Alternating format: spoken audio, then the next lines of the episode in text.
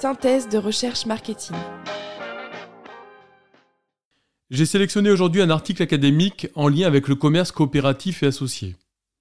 Pour rappel, Éric Plat était l'ancien président de la Fédération du commerce coopératif et associé et surtout il dirige le réseau Atoll qui est un réseau de commerce coopératif. L'article sélectionné s'intitule L'importance de la solidarité au sein des réseaux de vente au détail, le cas du commerce coopératif et associé à dominante alimentaire. Il a été écrit par Gérard Cliquet, Rosen Perrigo et moi-même. Et a été publié dans la revue Management et Avenir en 2016. Tout d'abord, qu'est-ce que le commerce coopératif et associé? Il s'agit de réseaux organisés et contrôlés par des commerçants indépendants, propriétaires de points de vente, qui se sont associés au sein d'un groupement de commerçants pour mutualiser leurs moyens et développer des politiques communes, qu'il s'agisse de politiques d'achat, d'enseignes, d'opérations commerciales, de services, etc. Et la structure centrale ainsi constituée est la propriété du réseau. Cette forme d'organisation représente 30% du commerce de détail en France, à savoir 156 milliards d'euros de chiffre d'affaires. Ces réseaux sont présents dans 30 secteurs différents et représentent 50 037 points de vente, avec à la tête de ces points de vente 31 300 entrepreneurs. Il existe de nombreux réseaux très connus. Dans l'alimentation, on peut trouver Leclerc, Intermarché, Système U, Biomonde. Dans l'équipement de la maison, on peut trouver Meublénage, Edimat, Crozatier, Expert, Monsieur Meuble, etc. Pour l'équipement de la personne, on peut trouver la Guilde des Orfèvres, Julien Dorcel, Passion Beauté, etc. Pour la restauration et l'hôtellerie, le tourisme, on peut trouver Best Western, Site Hotel, Inter Hotel, Select Tour, etc. Pour les jouets et la puriculture, on peut trouver BB9 ou Jouet Club. Dans l'immobilier, l'adresse ou Orpi. Dans les sports et loisirs, on peut trouver Intersport, Mondo Vélo, Sport 2000, dans l'optique audition, il existe de nombreux groupes très connus tels que Atoll, Optique 2000, Chris, Lissac, Vision Plus, etc. Et encore bien d'autres groupements de bien d'autres secteurs. les réseaux de commerce coopératifs et associés font partie de l'économie sociale et solidaire. En effet, elles font partie de l'économie sociale au même titre que les mutuelles et associations au titre de leur statut coopératif. Comme le précise Drapery, ces groupements de personnes visent à satisfaire des attentes collectives, fonctionnent sur la base de l'engagement volontaire et selon des principes démocratiques et solidaires. On peut noter que la solidarité entre les membres qui fait l'objet de cet article est au fondement même de ces organisations, et pour autant elles ne font pas partie de l'économie solidaire en raison du statut juridique, comme expliqué précédemment. Alors qu'est-ce que la solidarité? Le philosophe Comte Sponville explique que la solidarité, c'est agir en fonction de quelqu'un dont on partage les intérêts, en défendant les siens, vous défendez aussi les vôtres. En défendant les vôtres, vous défendez les siens. C'est ainsi que les parties créent et maintiennent une relation dans l'optique d'un gain mutuel. De manière complémentaire, il convient de noter que les réseaux de commerce coopératifs et associés ont une nature duale. En effet, elles ont des relations et à la fois horizontales, qui viennent de l'origine du fondement même de la coopérative, mais également des relations verticales qui sont à la fois ascendantes et à la fois descendantes. Chaque coopérateur a un double statut, celui de propriétaire d'un ou plusieurs points de vente, et ces points de vente sont clients de la coopérative, et il est également copropriétaire de la coopérative. Et à cet effet, il est codécisionnaire égalitaire selon le principe un homme une voix.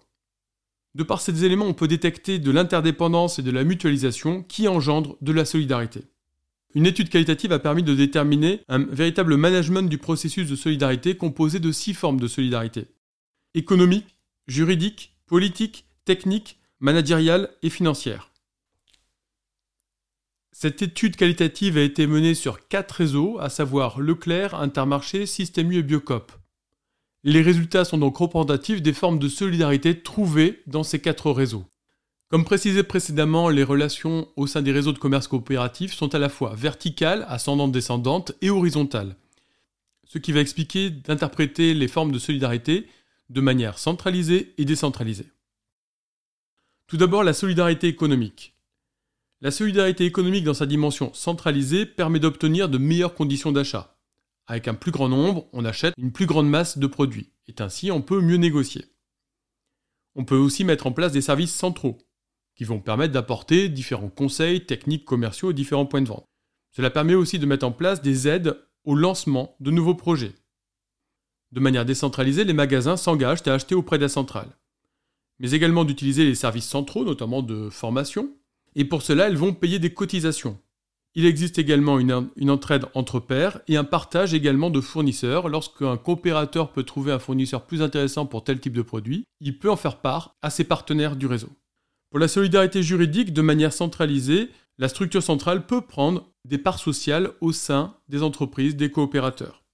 Elle peut également mettre en place un droit de préemption et des clauses contractuelles pour éviter la revente opportuniste de points de vente à des concurrents. De manière décentralisée, des coopérateurs peuvent prendre également des parts sociales dans les entreprises de leurs collègues, souvent sous la forme du parrainage. Il existe également des pactes d'actionnaires ou des pactes de préférence qui permettent de privilégier les autres membres du réseau lorsque le coopérateur va partir à la retraite ou souhaite revendre son point de vente. Pour la solidarité politique, il convient de noter qu'il existe des organes décisionnaires composés de coopérateurs élus dans les différentes structures de la coopérative. Et notamment, et en particulier, les réseaux sont gouvernés par un conseil d'administration avec des élus, et notamment le président du groupement, qui est un élu et un coopérateur. De manière décentralisée, les coopérateurs, et donc propriétaires des magasins, participent aux instances politiques et votent selon le principe un homme une voix, quel que soit le chiffre d'affaires qu'ils réalisent. Pour la solidarité technique, de manière centralisée, il existe des commissions et groupes de travail pendant le tiers-temps ou le temps dit partagé des coopérateurs entre leurs magasins et la participation aux instances techniques du groupement. De manière décentralisée, il existe de nombreux échanges informels et formels lors des réunions. Comme l'a précisé un coopérateur, c'est souvent à la pause café que tout se fait, que tous les échanges les plus productifs peuvent se faire. Mais il existe également des groupes de travail et des réunions qui peuvent se formaliser ou être informelles pour mettre en place des opérations commerciales sur un département ou une zone. Pour la solidarité managériale, il existe de nombreux animateurs du réseau ou de techniciens permanents qui apportent différents conseils aux magasins ou qui viennent directement les voir pour les aider à améliorer la performance de tel ou tel rayon. De manière décentralisée, on peut trouver des parrains ou des équivalents qui vont aider les coopérateurs en fonction de leur proximité géographique, d'affinité ou par rapport à leur expertise. Pour la solidarité financière, de manière centralisée, il existe des structures pour financer la création ou le rachat de magasins, que ce soit en France ou pour le développement à l'international. De manière décentralisée, il existe des parrains, c'est-à-dire des personnes, des coopérateurs qui vont se porter caution auprès des banques pour de nouveaux coopérateurs pour l'achat ou la création d'un magasin de manière totalement informelle, il existe également des coopérateurs qui vont proposer de se porter caution ou de financer une partie du nouveau magasin, et souvent pour un ancien directeur de leur propre magasin qui a décidé de devenir coopérateur.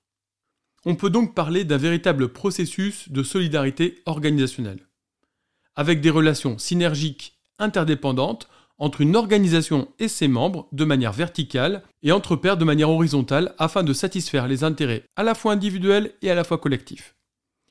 C'est ainsi que les coopérateurs s'entraident pour développer la taille du réseau, c'est la solidarité financière, pour stabiliser le réseau, avec la solidarité juridique, pour limiter les échecs et améliorer les performances à titre individuel, solidarité managériale, mais également collectif, c'est la solidarité technique. Dans le cadre d'une stratégie partagée, solidarité politique, et tout ceci permet de bénéficier d'avantages directs, solidarité économique, inatteignables à titre individuel. La solidarité est donc un fondement essentiel de ce type de réseau. Merci d'avoir suivi cet extrait. Vous pouvez nous aider dans notre démarche en mettant 5 étoiles au podcast sur Spotify ou Apple Podcast, mais également en le partageant et en en parlant autour de vous. On se retrouve la semaine prochaine et d'ici là, suivez-nous ou échangez avec nous sur nos réseaux sociaux et notre site internet où vous pourrez nous suggérer des idées et des personnes à interviewer. Merci pour votre soutien et votre écoute et à très bientôt sur Marketing, le podcast universitaire pour tous les curieux du marketing.